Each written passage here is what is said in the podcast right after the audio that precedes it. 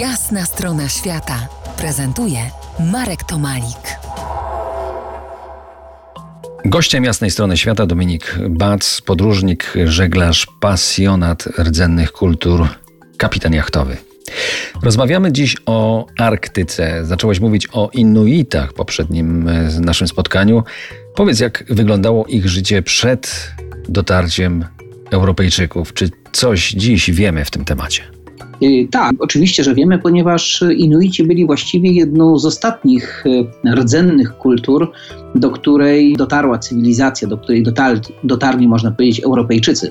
Jeszcze 100 lat temu większość Inuitów była nomadami. Podążali oni za migrującymi stadami Karibu, stadami fok, poszukiwali miejsc, gdzie był dostatek ryb, lub w innych rejonach podążali na przykład za stadami wielorybów. W lecie mieszkali w namiotach budowanych ze szkieletów wielkich ssaków morskich, drewna dryftowego oraz skór, a zimą budowali słynne iglo. Handel, którym się zajmowali, właściwie odbywał się w niewielkim zakresie z plemionami Indian, którzy żyli w wielkich lasach bardziej na południu, natomiast głównie liczyli na swoją niezależność.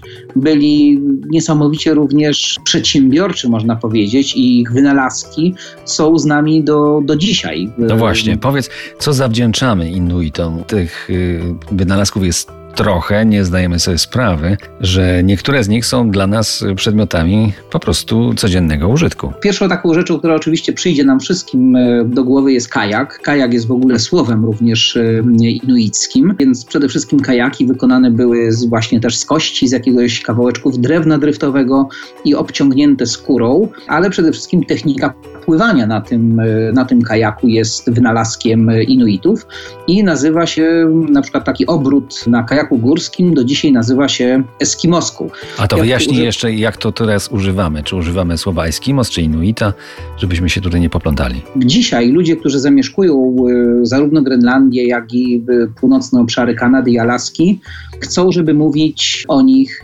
Inuici. Inuita, Inuk, Inuita oznacza człowiek w ich języku. Więc Inuici oznacza ludzie. Natomiast Eskimos jest słowem, które zostało zapożyczone z języka Indian, którzy żyli bardziej na południu i dlatego przyjęło się bardziej wśród Europejczyków czy ludzi cywilizowanych. Sami Inuici uważają je za słowo i troszeczkę obraźliwe, i troszeczkę nieodpowiednie, więc, że tak powiem, jest od dawna już taka tendencja, żeby mówić o nich Inuici. Ale zawdzięczamy ich, wróćmy jeszcze do tych wynalazków, zawdzięczamy im jeszcze na przykład okulary słoneczne. To ciekawa sprawa, bo ktoś by pomyślał, gdzieś tam na dalekiej północy w Arktyce okulary słoneczne. Natomiast oczywiście jak świeci słońce i w wielkiej takiej białej krainie, kiedy ono odbija się od tych wielkich połaci śniegu, bardzo łatwo narazić się na ślepotę śnieżną.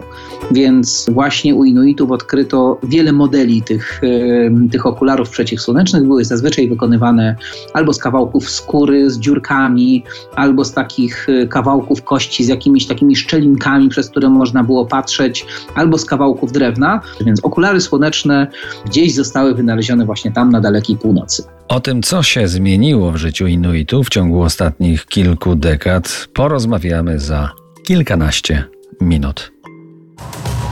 To jest Jasna Strona Świata w RMF Classic.